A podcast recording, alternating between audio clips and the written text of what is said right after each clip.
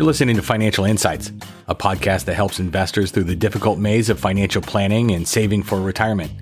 I'm Brian Ullman, and I'm a financial advisor and certified financial planner at Ford Financial Group. And together with some guests and other advisors at my firm, we're talking about the issues and questions relating to finance that face our clients every day. Why do we do this podcast? The answer is because we want to be able to get important information out to people as quickly as possible. Specifically, if there are questions we get over and over, we want to be able to address those questions efficiently. And because if, if one person is asking the question, 10 people are wondering the question without actually asking it out loud. So over the last handful of months, you know, we, it was back in October, we were saying, okay, inflation's going to be sticky. That's this is going to be a problem. The Federal Reserve is going to be raising interest rates. Uh, probably faster maybe than some people realize. Maybe even they're going to now do it faster than we even realized at the time. But the idea was we're saying what's what's out there, what's on the horizon. Um, so we've been talking ad nauseum about inflation, interest rates.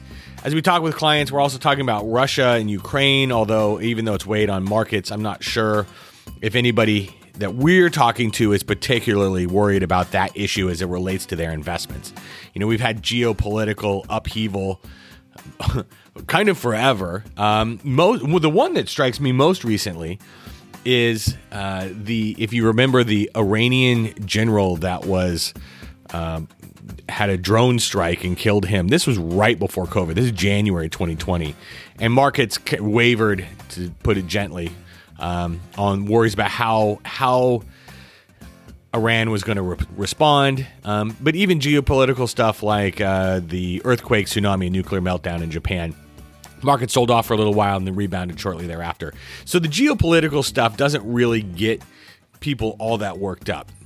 So, what's the question we're getting asked right now uh, that needs to be answered for everybody? Well, we're already talking about the election. Yes, November is really far away, but as usual, politics consumes everything. And so, one of the most popular questions we've received lately is what could happen in the upcoming midterm election? Now, we're a long way from election day, a long way. But it's important, I think, at this point to note that a new president has historically lost about 30 House seats in the midterm election. And with the Democrats holding a historically small majority in the House currently, a swing of that size could, of course, give the Republicans control of the House.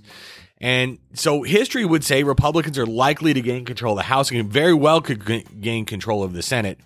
And coming into the midterms, the party that lost the presidential election is usually the more motivated party. Um, and this goes back to Woodrow Wilson in 1914. It, you can even just look back in recent history. Uh, the Congress changed hands in uh, in the first midterm election under Trump. It happened under Obama. It happened under George W. Bush. It happened under Clinton. You go back to 1994 and the uh, contract with America and Newt Gingrich and all that. So this is not something new for us. One of the things I've po- we posted on our uh, LinkedIn and we posted on our Facebook page. You can go take a look. Is what you can see how the performance of the S&P 500 has been in the last few decades when we have Have Republican controlled Congress with a Democratic president. And it's pretty been pretty kind for investors.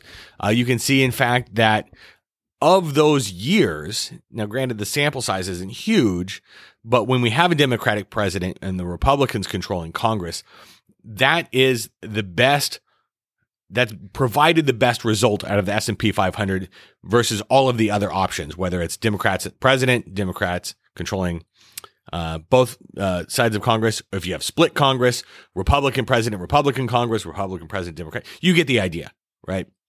I think one potential issue is President Biden's pretty low approval rating, which has been dragged certainly by um, inter- some of the international incidents, whether it's Afghanistan or inflation that, that has everybody upset.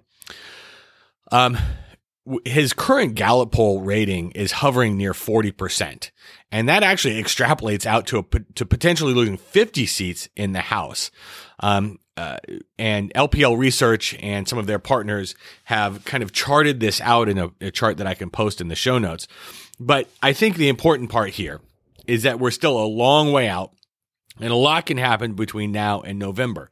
So however Congress shapes up, there's still going to be checks and balances in place. So what either either party can do is going to be limited to areas where there's bipartisan agreement. And unfortunately, right now there seems to be little of that. Some other important midterm charts is that the midterm election years, and we've I've mentioned this in past episodes, have actually seen the largest intra-year pullbacks.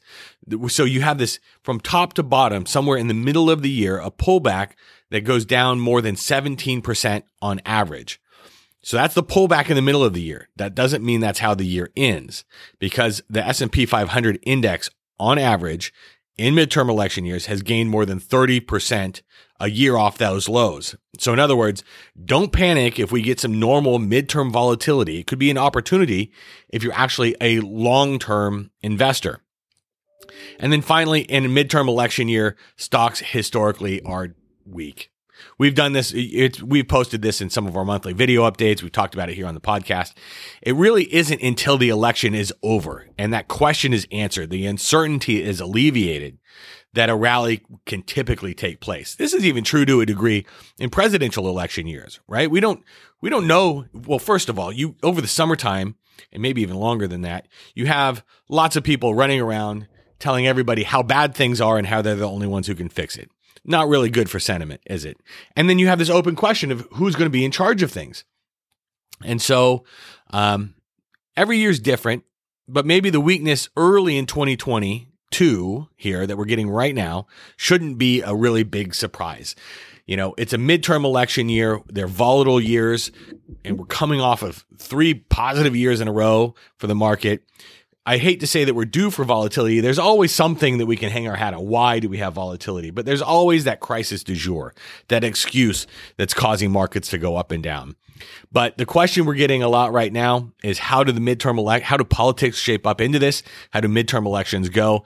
And I think we can summarize by saying, given what we're seeing today, a long way out from November, it's likely that Congress changes hands, the House at the very least changes hands, and that when we have divided government, we don't get big sweeping change to the left or the right, that allows investors to more not have to move as quickly and not have to deal with unintended consequences. And th- that slow moving pace of change can be good for investors as we try and navigate the future. So consider that as you w- watch probably too much news over the next few months. And if you have questions, you can always email us at info at fordfg.com. Thanks for listening. I'll talk to you in the next one. The advisors with Ford Financial Group are registered representatives with, and securities are offered through LPL Financial, member FINRA, and SIPC. Investment advice is offered through Ford Financial Group, a registered investment advisor and a separate entity from LPL. The opinions voiced in this material are for general information only and are not intended to provide specific advice or recommendations for any individual. All performance referenced is historical and is no guarantee of future results. All indices are unmanaged and may not be invested into directly. Stock investing involves risk, including loss of principal. No strategy assures success or protects against loss. The economic forecasts set forth in this podcast may not develop as predicted. Ford Financial Group and LPL Financial do not provide tax or legal advice or services. This information is not intended as a solicitation or an offer to buy or sell any security referred to herein.